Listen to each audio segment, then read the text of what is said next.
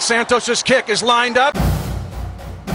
That kick is good. He got it.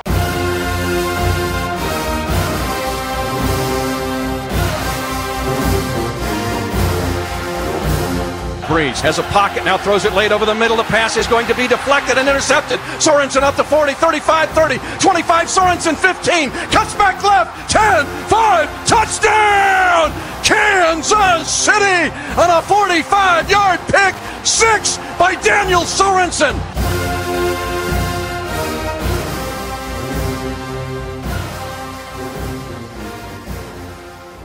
How's it going, Chiefs Kingdom? You're listening to the Arrowheads Abroad podcast, the official podcast for the internationally recognised supporters club of the Kansas City Chiefs. You can download the show on both SoundCloud and iTunes. Just search for the name Arrowheads Abroad. I'm your host, Brad Simcox, and joining me again are Tom Childs and Dave Barnett. Uh, it's a bit of a different one this week because uh, we have a special guest joining us to discuss everything Chiefs. And believe us when we say this, this guy knows his Chiefs. So, welcome to the show, Seth Keysor from Our Head Abroad. Keysor. Keysor. you nailed it. I got it right. Got it got right. it exactly right. How's it going anyway? It's going very well, guys. Thanks for having No, me. it's great. It really, really appreciate you joining us at uh, such short notice because I know uh, Tom's pretty much got you by the scruff of the neck and dragged you on, didn't he? Uh, Last it twenty was, minutes. It was something to. Well, he didn't have to threaten my family, but I mean, you know, whatever, whatever you got to do, I guess, to get ahead. And you know, I'm just waiting for that proof of life to show up, and then in the meantime, we'll talk about the Chiefs, I guess.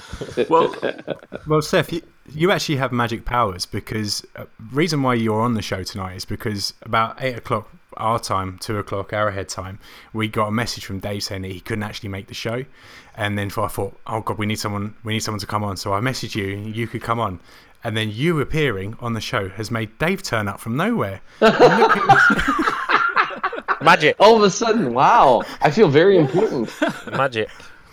Yeah. Well, that that is that is the the power of Arrowhead Pride. I'll tell you what. We just uh, we're we're that big like apparently. a genie in a bottle, we just uh, just rub the lamp and up, up you appear, don't we? Um, anyway, Seth, we've got you on specifically uh, for this show because uh, me and Tom have having a bit of a bit of a chat with some NFL fans recently about um, the Chiefs. Apparently, the defense is not quite up to it this season. Now we've been fighting the corner and Oh. everything. Uh, but we need somebody who is in the know to help us out with this.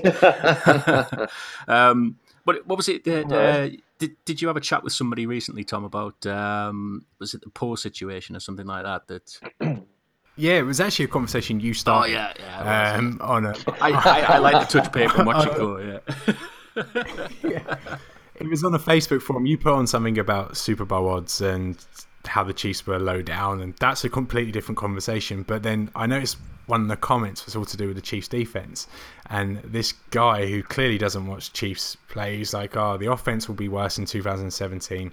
Okay, that's that is up for discussion. That is possible, but the, but then he said the Chiefs defense will be a lot worse in 2017 A lot and worse. M- A lot worse. And that just Wow. got me thinking and got me ranting and got me arguing on Facebook. Become a proper keyboard warrior. Um, so then that's why I thought, right, let's get the big guns in, get Seth in. Oh, good. Put the record And um, yeah, Sure. and so basically tomorrow on that same thread, I'm going to post this podcast and go go to about five minutes when Seth starts, and then Mm-hmm. let's listen, let- let's see what response they have then. Because I don't think, I personally don't think the Chiefs defense is going to be worse in 2017. I think it's going to be better, and Seth is going to tell you why.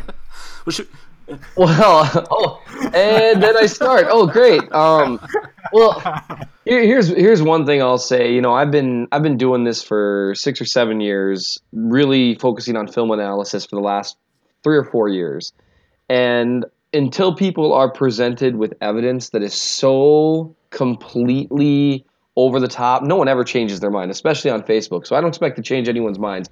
But here's the fact of the matter. You know, we'll start with Dontari Poe. I actually, um, prior to Poe being uh, let go as a free agent, I did a film review on him. And for those who aren't familiar with my process, I watch every snap on all 22, watching from both angles. And then I chart wins, losses, and neutral plays, as well as uh, effective double teams drawn because that's an important part of being a defensive tackle, um, as well as you know pressures, hits, sacks. Basically, charting the things that you can't see in a box score and that you're not going to notice when you watch the game live, right? Yeah. So I did. So I did that with six games of Dontari Poe, and what I found is is unfortunately that in 2016 Poe wasn't nearly the player that he was in say 2013 and 2014, especially 2014. What I found was he'd actually become a very average player against the run. He wasn't strong at the point of attack. Um, good centers in particular. One of the reasons, if you go back and rewatch both Steelers games, one of the reasons they ran at will on the Chiefs is because Pouncey absolutely ate his lunch constantly. the uh, it, it was it was it was rough. I mean, one on one every time. People talk about well, he was busy taking on double teams against the elite centers. No, he wasn't. He was getting handled by himself. And that, Oh, sorry. I was just going to say, Seth, how much do you think last year? Obviously, we know he's had Mhm. issues with his back. How much Right. do you think that played into his performance last year? I, you know, it's impossible to say, of course, but you know, Poe has never, and you know, I've, I've, I've been very unpopular with Chiefs fans for saying this. Poe has always been, in my opinion, a bit overrated by Chiefs fans. Although in 2013 and especially 2014, he was a very good player. However, he was never as strong at the point of attack as a guy his size should be. He was always the way I would describe him. He, he's he's he's a three tech trapped in a nose tackle's body. What I mean by that is his game is actually a little more uh, dependent on his freakish quickness and unusual athleticism for his size. And he, he really isn't that strong at the point of attack and never has been. But I will say there was a marked weakness in that area in 2016. And so it's pretty tough to not say that back problems wouldn't have something to do with it when you see a player suddenly get noticeably worse. And the fact of the matter is, he's a 330 to 350 pound man that's taken a crazy amount of snaps the last three years. You said about him being overrated by Chiefs fans. Do you think that's more down to a, a cult thing because of the whole scoring touchdowns? Do you think that's kind of blinded people's views of him as a player? Because he is a likable guy. There's no there's no getting around that. I'm sure people at Atlanta will love him as well. Um, But do you think that that opinion kind of blinded people's view of his play on the defensive line? I think that's absolutely true, not only with Chiefs fans, but on a national level as well. And the second thing that would cause people to overrate him a little bit, again, he was a fine play for a while. It's not like he was terrible in 2016, okay? He was just, I would call him aggressively average. He his his plays tended to be splash plays, right? He he might have three or four bad plays in a row that people don't really notice, but his good plays were really splashy. And your average fan remembers that and assumes that you've got a dominant player, even though he's not, because the the, the average fan only notices splash plays. Okay, so how much of an upgrade is Bennie Logan on Dontari Poe then? Um, you know, Bennie Logan, once the Chiefs signed him, I went and I did the same thing, right? I reviewed, uh, I think it was only four games of his um, in 2016, uh, playing for the Eagles, and I made sure to do it against uh, similar opponents, like the Falcons, for example, and then the Cowboys, because they've got the best offensive line in the league and arguably the best center. And I did all the same things, and what I charted is that Logan lost um, less than half the time that that Poe does. And what I mean is like a loss percentage, right? Your percentage of snaps that you lose and that you get beat. It was less than half for Bennie Logan. He had fewer run defense losses. I think what did he have? I think in four games, I believe he had five run defense losses totals, or maybe six. There were multiple games that Poe had more than that and Logan had that few in four games against the run. He was he was twice the player Poe was in 2016. It wasn't even close. And the interesting thing for me was, as a pass rusher, I wouldn't say he'd be an upgrade. But what's interesting about Logan, he's only got one move when he rushes the passer. It's a bull rush. That's it. But he's not bad at it because he's just a beast of a human being. He's incredibly powerful. And so he was actually able to crush the pocket a little more. And he actually had more pressures and quarterback hits by my charting than Poe did on a per game basis, even though he didn't have as many opportunities to rush the passer because they rotated him out. Um, he was a much, much better player in 2016. It wasn't close. I was going to say, who do you think would complement him, Bennie Logan? As in, you mean along the Chiefs defensive line who will play well with him? yeah. Well, when you look at the Chiefs defensive line, you know, Chris Jones is the type of player who's going to complement anyone. Um, he was he was remarkably effective for a rookie last year, especially a rookie whose pad level is consistently so high, but it just didn't matter. Um, so he'll he'll complement anyone, but particularly given the fact that Jones, as the year wore along, started attracting more and more double teams and more and more attention. And the rest of the defensive line, because Allen Bailey was injured, Jaye Howard was injured, and Dontari Poe was ineffective. Nunez Roches flashed at times, but he, he's got to put some weight on. He's got to get a little bigger. So the rest of the defensive line couldn't capitalize on the fact that Jones was drawing more attention. And so Jones, I think, will be someone that could really complement him because that's going to leave Logan in one-on-one situations. And while Logan is not, I mean, he's not, you know, an Aaron Donald type that's going to blow past linemen. He's too strong to be blocked individually. I didn't see a single center that handled his strength well, including Frederick, who is considered an exceptional center, including um, if you look back a little farther, you know, including Mack, None, no center handled him well. He's just too strong. And so I think Chris Jones is a guy that'll really complement him well. Do you uh, do you see any particular weakness in that defensive line though this this like this coming year? Um, this coming year, it'll be interesting to see how Allen Bailey is coming back. You know, he uh, he he didn't look that great in 2016 prior to getting hurt, but he had a good 2015. He's kind of a guy you know what you're getting with him. He is, you know, he's the Hulk. I mean, he's just a brute he's not going to do much rushing the passer unless he occasionally, like he did against the Texans in the playoffs, you know, throw the offensive line into the quarterback, which, by the way, is the manliest way to sack a quarterback. But yeah, it's, it it's not that common. yeah. um, you know, so Bailey's a he's a he's a he's a guy you kind of know what you're getting. He's a sturdy player. He's average. He's a, he's an okay defensive lineman. You're all right with him as a starter. Um, I'm curious about their depth and that I think that could be a problem. Nunez Roches, I think, is a guy they're going to be counting on to to to rotate in. And while again he flashed at times as a run defender, he's got really great pad level. You know, he he gets himself really low in under offensive linemen and is really great at driving them backwards. But when he's asked to hold up at the point of attack, he, he's just he's too light. He he gets run over a little bit.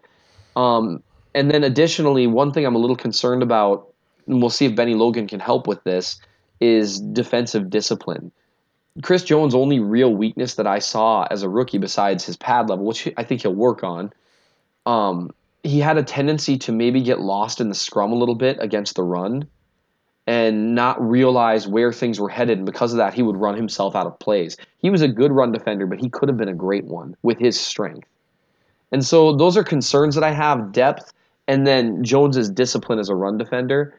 But overall, I think it should be a stronger group than what we had last year, just because you've got to remember the front seven of the Chiefs last year was the most injured front seven in football, if you count up games lost. And that wasn't just because. And that's the that's the excuse we need. Yes. yes. Be, be, writing this down, Tom. But that's the excuse we need. yes. There, yeah. There's there's a fun fact to hang on to because you got to remember they lost both their starting defensive ends early in the season. Jaye Howard, who I mean, he's gone now for whatever happened there. Um, but and they were decent, reliable players.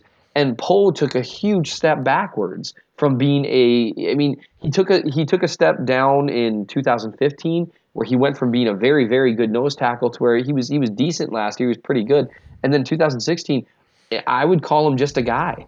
He he wasn't anything special out there last year, and so the line as a whole, I think Bennie Logan is a marked upgrade. Chris Jones, you would assume in his second year, will continue to improve.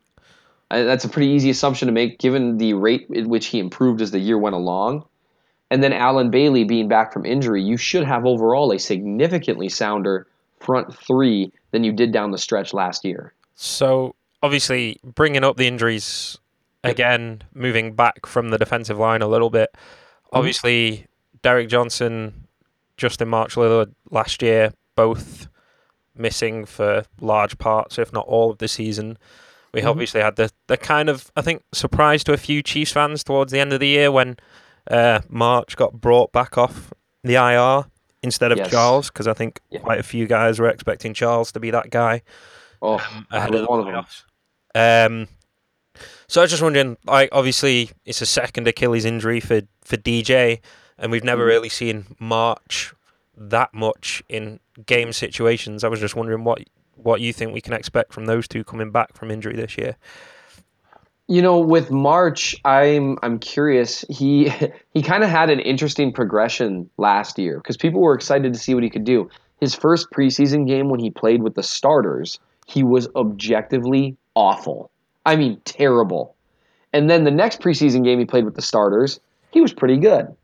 And then in his very first pro, like his first actual real regular season action as a starter, he was awful. And then he got better. And so you're hoping that he'll continue to improve, but the problem is, like you said, injury derails it, and you don't really know what you have in him. Um, DJ, they sound really optimistic about him, and I'm assuming if they weren't, they had some options at inside linebacker during the draft. Some really good options, and they've had some good options for guys to go after in free agency.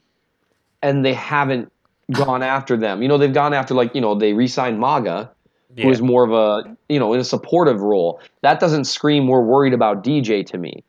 And what's important for people to remember, you know, DJ, everything he's saying, he's shooting to be ready for training camp. He is so important to the defense, particularly the run defense. Before DJ went down with an injury, the Chiefs were giving up, I believe it was either 4.1 or 4.2 yards per carry. I remember I wrote about this. They were ranked 16. They would have finished the year ranked 16th overall in run defense. Not good, but not bad, right? Just exactly average. Serviceable. Once he went, yeah, serviceable. It, it's enough to make it work, especially with how good their pass defense was. Yeah. yeah. After he went down, they gave up an average of 5.2 yards per carry, Yikes. literally dead last in the league. Yeah. Well, and so you see how important he is to that defense. I mean, the the Pittsburgh playoff game was a, a prime example of that. I think because Le'Veon Oh, yeah. Bell just had his way with that that front seven all all day long, wasn't it? It didn't look like we could stop him for for love nor money. Yep, it, it didn't look like it. The only reason, I mean, it, I don't know why the Steelers didn't run the ball more. Although in the second half, and people don't talk about this enough, um, Bob Sutton, you know, I gotta say, I think he gets a bad rap among Chiefs fans because he switched to a bear front in the second half, which meaning five defensive linemen, right? He put five fatties up front Yeah. essentially.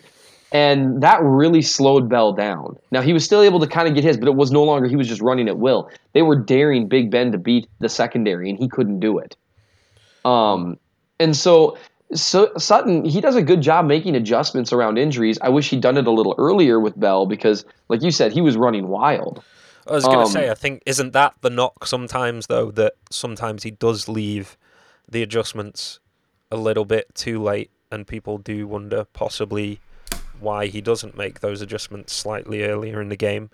Because obviously, I know we made those adjustments in the second half, but I say I'm not certainly not one of his detractors. I, I'm I think you know this defense has been remarkably and improved since you know Sutton's come on board. But Mhm. yeah, there, there does seem to be some head scratches at times where you think Sure. that seemed like that was an issue earlier in the game. Why did we? I know it's hard to adjust on the fly Right. on the sideline, but it just seemed like with stuff maybe that's as obvious as that that maybe you could adjust that a little bit earlier. No, absolutely, and I know that's been a knock on him. I would say with that particular adjustment, you know, going to a bear front is really aggressive against the run. That is saying we can't stop the run. We are going to stack the box and dare you to pass it. And I assume he was hesitant to go that route because Ben Roethlisberger is so dangerous and Antonio Brown is so dangerous. Mm-hmm. Now, I wish he'd have gone to it earlier because the secondary proved itself up to the task. But I can see why he'd hesitate because you know, in, in the first game when they played the Steelers, you know, you remember the disaster on on on national television. Yeah. Big Ben just carved that secondary up. Now they had some new guys in there, but I think maybe Sutton was a little nervous. But I do think that is one of the knocks on him is that his adjustments are a little slow. My rebuttal to that would be most coaches don't make as good adjustments as he makes. And so it's kind of you know pick your poison kind of thing. Do you want a guy who maybe overreacts and adjusts quickly and makes inferior adjustments, or a guy that maybe takes a little too long, but the adjustments he makes are almost always good ones? Yeah, you, you kind of don't want that knee jerk reaction, do you, from uh, from the sidelines? Right. That's the last thing you want in a coach is a guy that's too reactionary. Because uh, one thing I like about Andy Reid is he trusts his players to make plays, and you have to do that. The Arsene Wenger way um, over here for football. Oh, here we I go don't know if you're. yeah. um, I don't know if you're aware of um, our football, soccer as you call it, Steph. But um, football team I support, Arsenal, have a manager that trusts their players a bit too much. in Oh, my opinion. Okay. Yeah, yeah, I didn't understand that reference, but I, I feel your pain. That's fine. but the two guys there are thinking, "Shut up, Tom! You always bring up Arsenal in these We just podcasts." like to mock him for it, so it's fine. Just Sure, thought you were sure, swearing at absolutely. Yeah, I was just like, well, that that that was mean, but okay, sure, why not? Um, Shut up, you Arsenal. Um, you you mentioned it briefly there, um, the secondary. Yes. Um, this unit here, it excites me. Uh, in my opinion, you've got four guys there that are all genuine playmakers in Marcus Peters, Daniel Sorensen, Ron Parker, and Eric Berry. All four of them are capable of interceptions at any time, or so it seems. Yep. Um, Marcus Peters, you don't want to pass on full stop. That we that got shown last year that quarterbacks were avoiding him. Even like the great Drew Brees avoided Marcus Peters last year, which is just unheard of because Drew Brees goes after anyone. Yes, he does. Um, so we're saying there, like, we've got four guys that I would say everyone trusts. But Then you've got the nickel, and then you've got the um, the other outside corner. Mm-hmm. Are you are you worried about them going into 2017?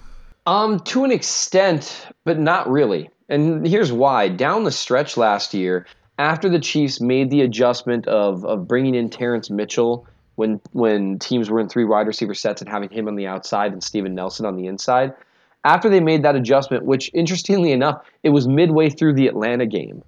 Because you remember that first half, Atlanta's offense was just, I mean, it was that, and that's a great mm-hmm. offense. I mean, they're they're run so well. terrifying. Yeah, absolutely unbelievable. And and so then what happened was Mitchell got the nod midway through that game. And so they made that adjustment and then after that they played a number of good passing offenses. If you look at their schedule down the stretch and a number of good quarterbacks and no one played well against them. No one. Particularly like, you know, everyone's just drooling over Derek Carr this year in that Raiders offense and they held them to like negative three yards or whatever it was in that freezing cold game. And yes, people say, "Oh, Derek Carr's you know pinky was injured." I'm sorry, he was great the week before. He was great the week after. It wasn't the injury. He got hosed. He got destroyed. That's what happened. and you know, it, it just drives me nuts. I'm an attorney by day, and when people just ignore all the evidence and say, "Well, I think this is what it is," that's ridiculous. And so that's secondary, Big Ben couldn't get it going with them. Marcus Mariota couldn't get it going with them. Derek Carr couldn't get it going against them. Drew Brees couldn't get it going against them. Matt Ryan did a little, but not as much as he normally does. So once they made that adjustment, things went really well. And so Terrence Mitchell is another guy I went back and um, I, as you can see, I'm addicted to all 22 film. Okay, um, that's primarily what my job is. And so I went back and I reviewed every snap that Terrence Mitchell had during the regular season on all 22. And when I um, when I watch corners, I I don't I don't just look at when they were targeted. I grade every snap, at least every snap that they're in man coverage, and I figure out whether they were allowed separation or not. And Terrence Mitchell was impressive game after game after game after game after game. He played very well against some really tough receivers, and he acquitted himself really well. And so, and I think it was like a six or seven game sample that you end up with. And so, what everyone says then is, well, it's not enough of a sample size. And to an extent, I get that. But when you have someone play that well against an Antonio Brown, against a Demaryius Thomas, against a Julio Jones, against an Emmanuel Sams, against good receivers and demonstrate good traits, at what point do you say the most likely thing is that he's good? Or do you say the most likely thing is that it was some kind of optical illusion and he just got lucky? Is the is the fear here that you know we could be talking like Marcus Cooper at the start of 2013? I'm so glad you asked about Marcus Cooper. As you can tell, I've had this conversation before. Because Marcus Cooper, you know, man, everyone thought he was the second coming until Peyton Manning basically did the emotional equivalent of, you know, pantsing him in the middle of the field. and here's here's where I would say the difference is. The difference is in their film. When you watched Cooper, you saw a guy who had good hips and had good speed and was rangy, but he wasn't particularly sticky in coverage. He was really good at covering go routes, and teams weren't attacking him in very specific ways. After about, oh, I would say three or four games, even bad quarterbacks, and we'll circle back to bad quarterbacks, started attacking him on crossers and slants, and he had no answer. He would Pete players were getting separation from him, and you can see it on film. But the quarterbacks they were playing just couldn't take advantage of it, and that brings me to the di- the primary difference. If you're going to ignore what the film says, because a lot of people like to do that because they don't want to take the time to watch it. So if you ignore what the film says, look at the quarterbacks they played. Marcus Cooper played very well against a series of very very bad quarterbacks and they couldn't take advantage when the receivers he was covering got separation.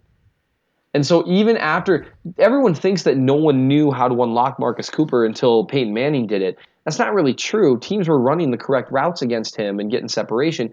The quarterbacks just weren't good enough to take advantage. That never happened with Terrence Mitchell.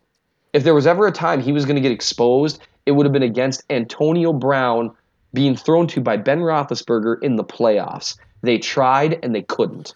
I was going to say, out of out of Mitchell and Gaines, Mitchell's your man.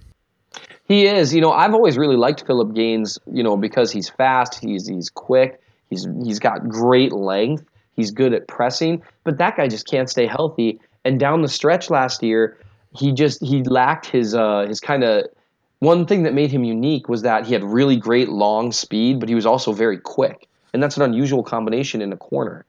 He didn't have that anymore last year. He just looked a step slower, and so he was just getting abused. And so, I mean, he just can't stay healthy. It was that Denver game, wasn't it? I think on um, Yeah, he really struggled that game. That was that was tough to watch because I've really plugged for Philip Gaines because of the traits he has. But um, I would take Terrence Mitchell at this point because he's demonstrated in more games consecutively against high level opposition that he can play well, and the traits that he demonstrates He's in particular, he's very aggressive, very physical, very good pressing, and he is exceptional at tracking the football and contesting it when it arrives. And that is a perfect fit for what Bob Sutton has his corners do. Sorry, I'm just going through the um, quarterbacks here that we faced at the start of the 2013 season, Mm-hmm. and um, it's no wonder we went um, nine and zero to begin with. Um, I can't even remember who the Jags quarterback was in the first game, but I'm just sitting here. You've got Michael Vick, Eli Manning, Tony Romo. They're probably the best of the lot. And Right. then you've got Terrell Pryor, Case Keenum, Jason Campbell, and Jeff Tuel. Yeah, it was a series. Point Of, yeah, it was a series of guys who, yeah, Yeah. they just they just weren't they just weren't that good. And No. you know, with Eli, if I recall, they caught him on an off day, and you know how Eli is. He's either awesome or he's terrible. And it, they just it, he just Cooper was just never really tested until Peyton Manning again. And that I remember. I mean, we all remember that game. That was just. I mean. Time after time, and Cooper with the tackle, and Cooper with the tackle, and Cooper with the tackle. It's like Eric him Decker out. three TDs, wasn't it? That game, I think. It felt like seventeen. Yeah, I don't know. it was a lot. Um, Anyway, well, there we are. That's the last and only time that Marcus Cooper will be mentioned on this podcast. Yes. So the the one final thing we should probably bring up the pass rush.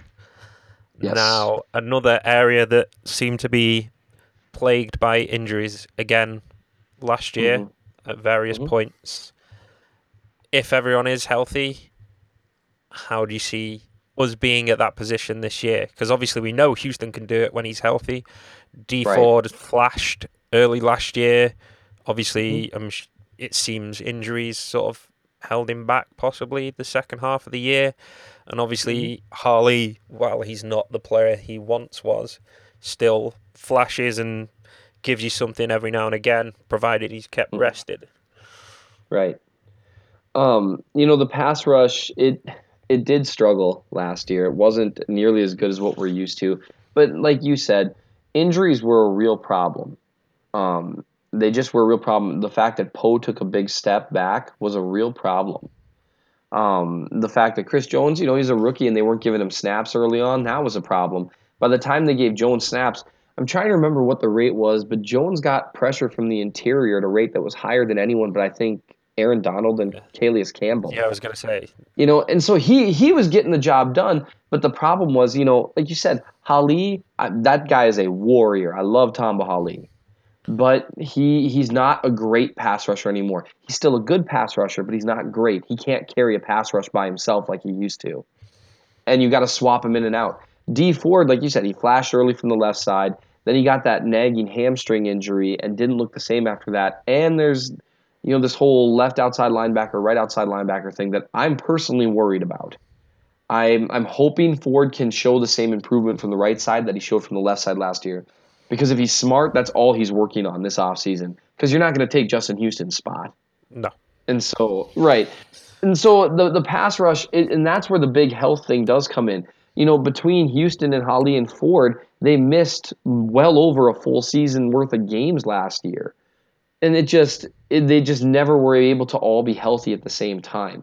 The few games that they were a little bit healthy, the pass rush impacted. The best run that the Chiefs had in 2016 was that stretch where in like, you know, 20 days they beat Denver, they beat Atlanta, and they beat Oakland, right?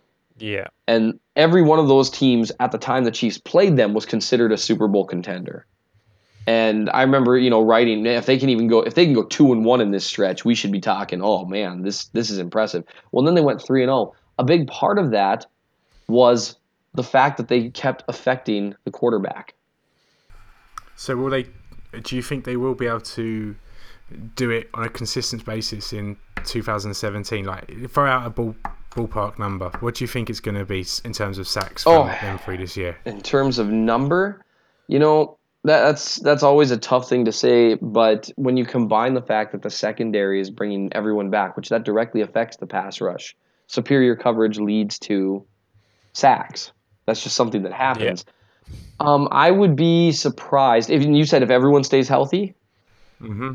If Hali Houston, yeah, Hali Houston, Ford, uh, Peters, Berry, and Mitchell. All six of them stay healthy.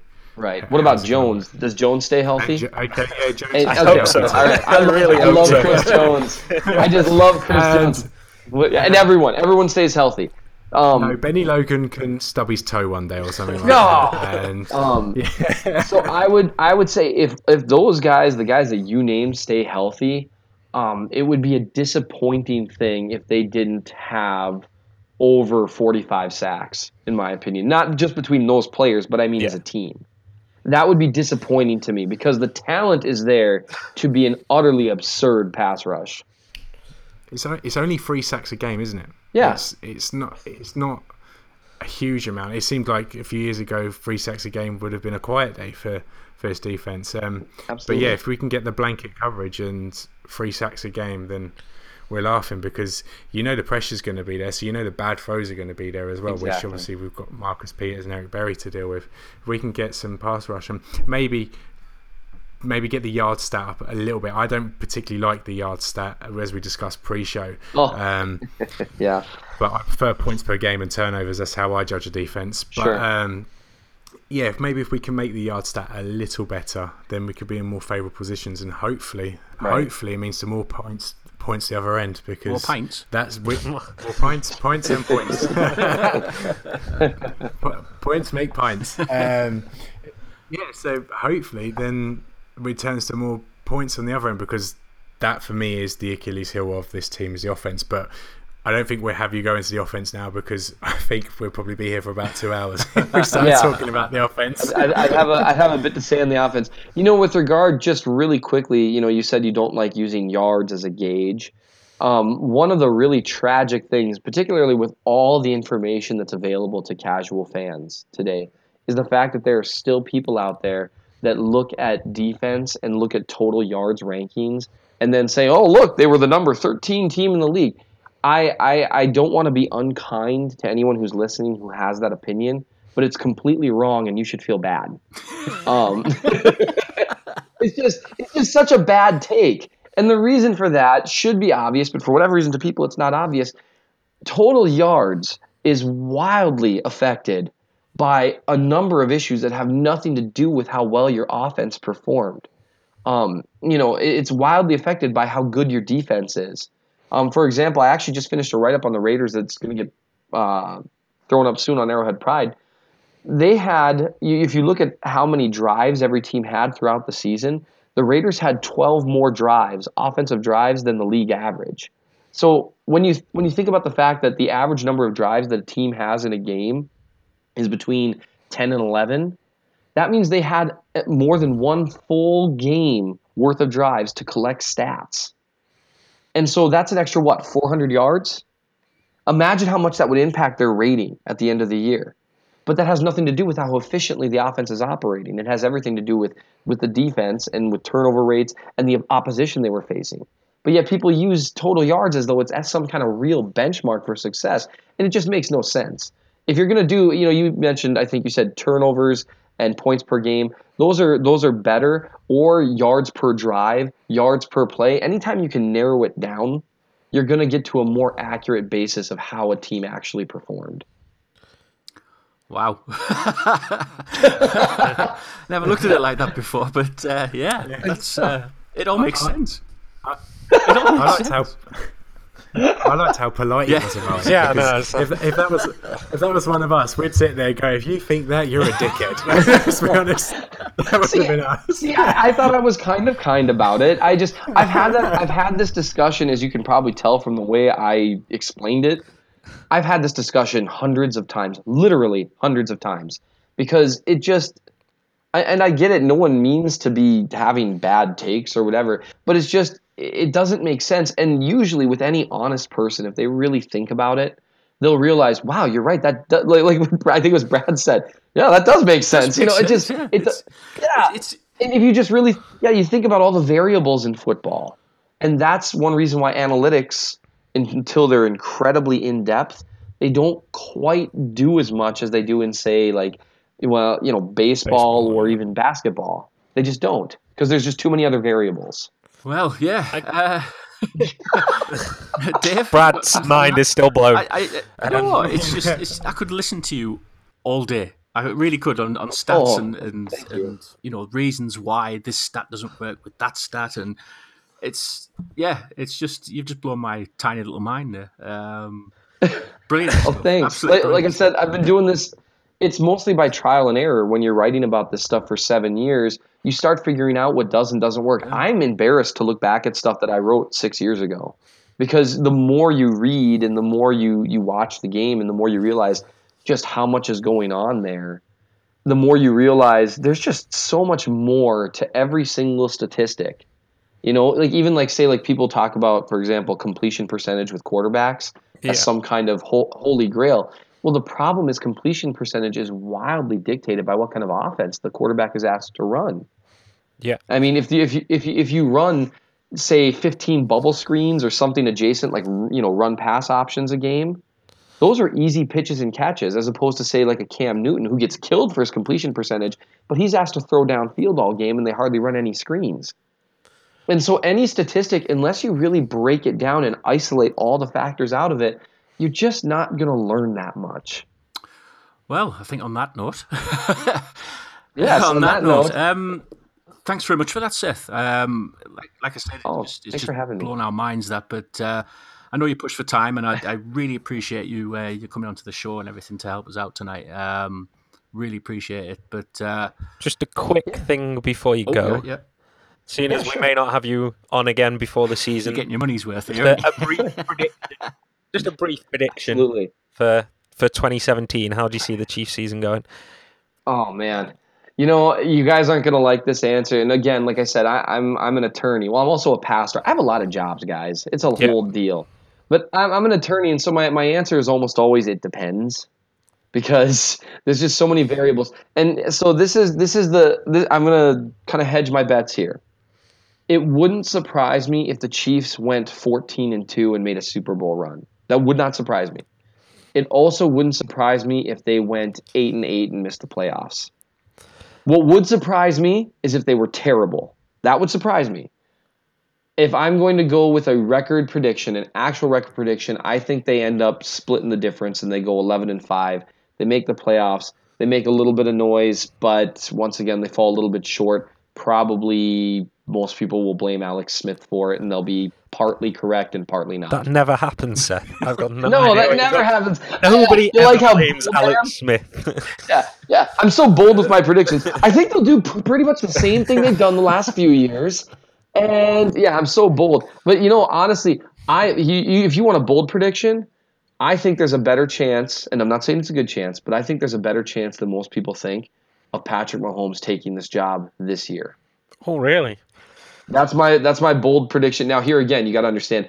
I fell in love with Patrick Mahomes way before the Chiefs drafted him. I actually wrote an article saying if I were John Dorsey, I would trade up and I would get Patrick Mahomes. And then they didn't. I just freaked out. I lost Yeah, my Tom mind. Yeah, it was great. me, me and Tom, me and Tom were on the uh, the Mahomes bandwagon pretty pretty Yeah, and- as well. So I, I think there's just, and I don't think it's a good chance. I, I would, I would put it. I think most people view it as like a zero percent chance. yeah, red shirt. Yeah, Yeah, I think, I think there's a ten to fifteen percent chance that he forces Andy to play him this year instead of Alex, because with the way Andy runs that offense, and I like Alex Smith. Make no mistake, I'm kind of known for being almost like an apologist for him.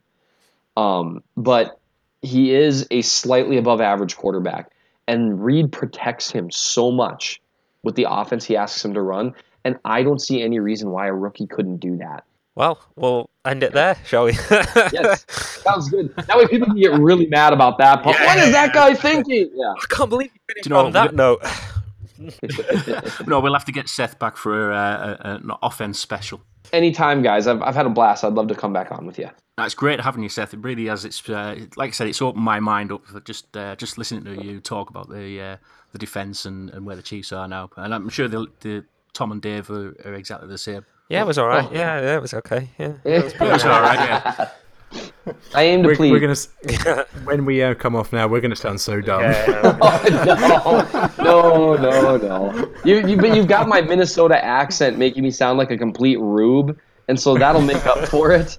It's like, oh, you know, I think they'll be just fine, yeah, Hosiers. It'll be all right there. It's basically Canada. It's basically Canada. Yeah, it really, it really is more or less Canada. We just have more guns. That's you know, that's Minnesota. Oh, we uh, like I said, we really appreciate it, Seth. So uh, thanks very much, very much for your time, and uh, no doubt we'll speak to you soon. All right, that sounds great. Thanks, guys. So we've uh, we've actually just got some news just in whilst we were talking with Seth and uh, Tom. Apparently, you know uh, what's what's the breaking news, mate? Oh, cheers, mate. I thought you were. No, no, no, no. I'm to give you the honours. um, okay, I was actually halfway through taking a swig of my tea then. Um, how British. Cheers, mate. Um, well, it looks like the Chiefs have a new GM. They do. Um, and our new GM is. Uh, he didn't use that, did he? I did it. It's uh, Brett Veach, the um, the guy that everyone thought would be the Chiefs' new GM, is now the Chiefs' new Turns GM. Is our new GM. So So, no, no surprises there, then, Dave. yeah, the least shocking news of the day, shall we say? So Now, Yeah. now we've, normally with the Chiefs, we normally have good news and then we have a bit of bad news. Yeah. nah, wait- don't jinx it. We're waiting. Don't jinx it, Brad. Stop. I'm Just waiting stop for the bad news. No, it's, I'm just accustomed to it now.